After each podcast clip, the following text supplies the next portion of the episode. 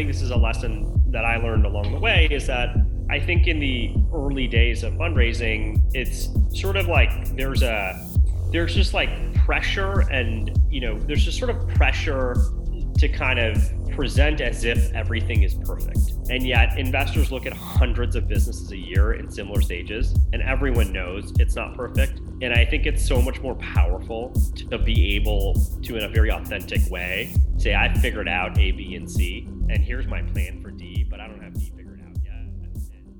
Welcome to the Jess Larson Show, where I interview innovators, leaders, and uncommonly high achievers. Today, today on the show, we've got Capsule CEO Eric Kinariwala. If you missed part one, please go back and hear about growing this brand to a billion dollars, growing to 1,200 staff, some of their approaches, and how they've completely changed the way a pharmacy experience happens. Eric, when we left part one, you talked about this idea of, of decision making. I'm going to call it walking a balance beam.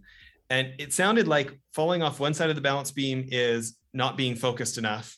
And falling off the other side is leaving opportunities on the table that that make sense to bring inside the company. I'm interested what your personal philosophy is for navigating that balance beam. I, I think, I mean, one one heuristic I use is you never want to.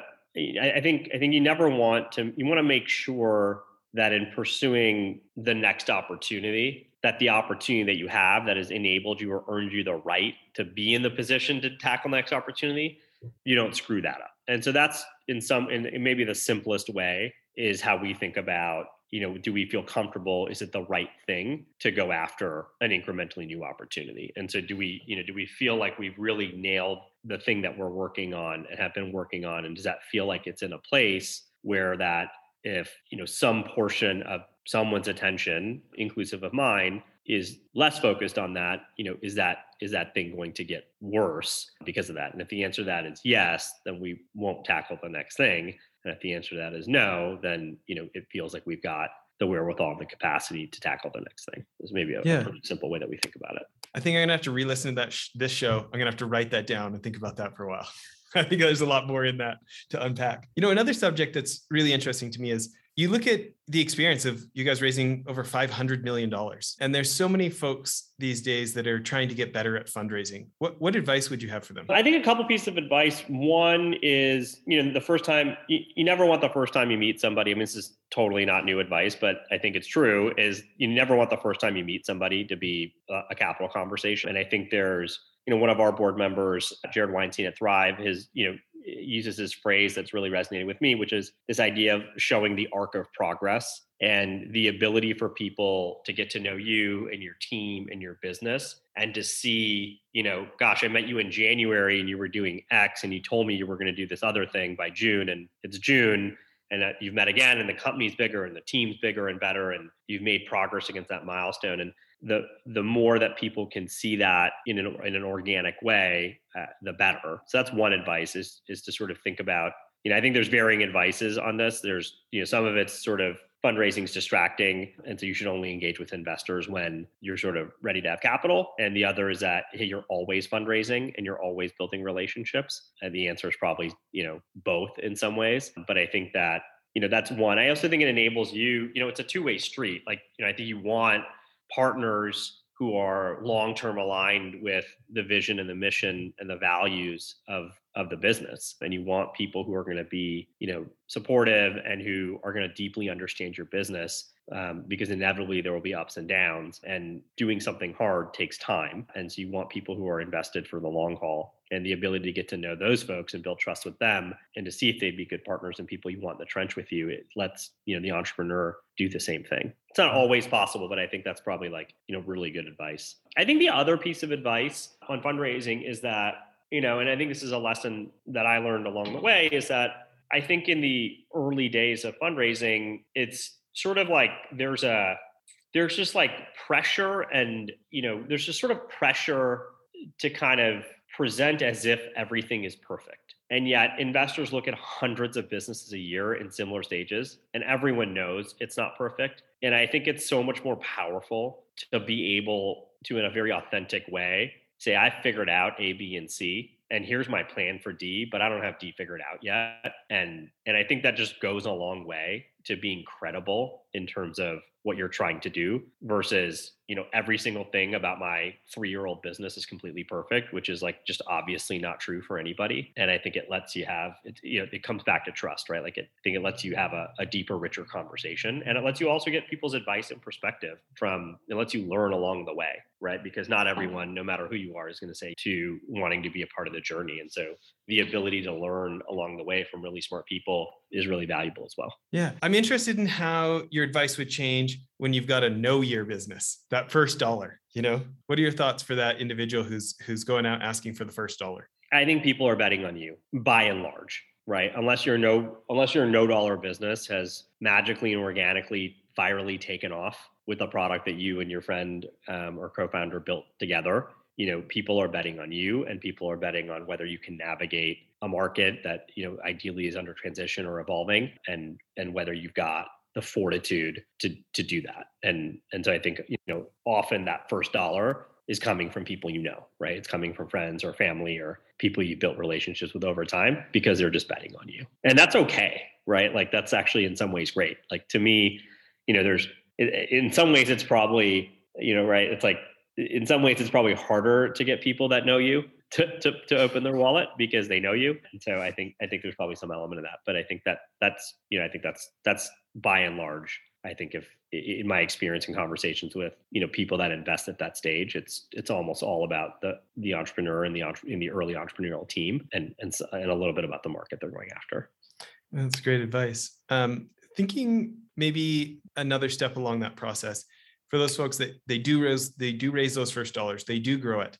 And now they need to make this shift from from being the team to to leading the team to as you talked about before making sure everybody else has what they need to get their job done. You know in those early days when they're working the 12 hour days and they're doing every single job and wearing 100 hats do you have any thoughts for this transition from from being the inspiration being the one with the ideas being the one doing everything to to really stepping back and and changing roles and and like you talked about making sure everybody else has what they need to get it done because yeah. you're not going to do everything at a even medium sized organization let alone a large one right? Yeah 100% i don't know that 12 hour day stop but the nature of how you spend your time certainly changes. I, you know i think there's kind of three there's like kind of three at least i've thought about the the journey in sort of three phases. So the first is you're hands on and you're building the product and you're and you're sort of getting to product market fit. And before you have that like that is that is like laser focused where you know the founder the ceo the entrepreneur should be focused. And then i think as you have that and you've started to see some success with distribution and a go to market motion your job becomes to field the team that can continue building that product and distributing that product. And once that's in place and that you know this, this is like an arc over like you know many many years. And then i think the role becomes to sort of build the company and the culture and the team that can build the next product and the next series of products over time right? And so that that's kind of how i thought about the arc of of sort of the role and that you know i think in all stages of that like you know recruiting great talent integrating them onboarding them creating a common sense of purpose and values and culture and how you operate is consistent. I think the people you're recruiting, you know, changes over time, but that's been one constant for sure in terms of my time allocation. And then yeah, I mean, I think that you're, you know, as as you're kind of progressing through that that arc, I think the things you're you're trying to put in place are, you know, are are different, right? And so it becomes a lot more about how do you create the process and structure that enables the the things that made the company successful in the first place to be replicable and that's different for you know every industry and every entrepreneur and in every product set. But i think that's the kind of arc is you know could you could you build the next company inside of that company without you the entrepreneur being the one that has their hand on the pulse of doing that? Because you set up a way of problem solving a way of thinking a way of communicating and a way of operating that's been codified and kind of baked into all of the different processes of the company. And that's like a really really long journey right? That's like a multi-decade. It's a very long journey to do that but I think that's the arc. Well, it, it's sure holding yourself to a higher standard, right? To have to look at this potential new hire through that filter, right? It pushes you. 100%. Yeah, it pushes. Your... Yeah, absolutely pushes you, and it pushes you to have you know pushes you to to have you know simplicity and clarity around you know what are the you know what are the things that you know you believe create and enable someone to be successful in your organization because that you know that culture and behavior patterns or work patterns are different everywhere and yeah. and so you know eh, we kind of say like it's not just are you the world's best marketer? It's can you be the world's best marketer here? And that here part is perhaps sometimes more important than the world's best part. And and i think that's like a discovery process around like you know what what is the company and what, you know, how is it different and what types of people are you know what does it take to be successful here? It's really important. Well, okay, so that brings up my next question. Let's talk about marketing for a minute. Looking way back for you guys, what kind of advice do you have for someone where you know they they've got their first users or they've done their first customer acquisitions, right? But it's probably been people they knew, they know, and now they're they're like, okay, we need people to sign up for us online without ever having met one of us. We don't have this great reputation. We don't have years of customer satisfied customers to rely on. What kind of a mindset or what kind of tactics or what kind of ideas would you have for those folks who they need to do this new customer acquisition to strangers for the first time?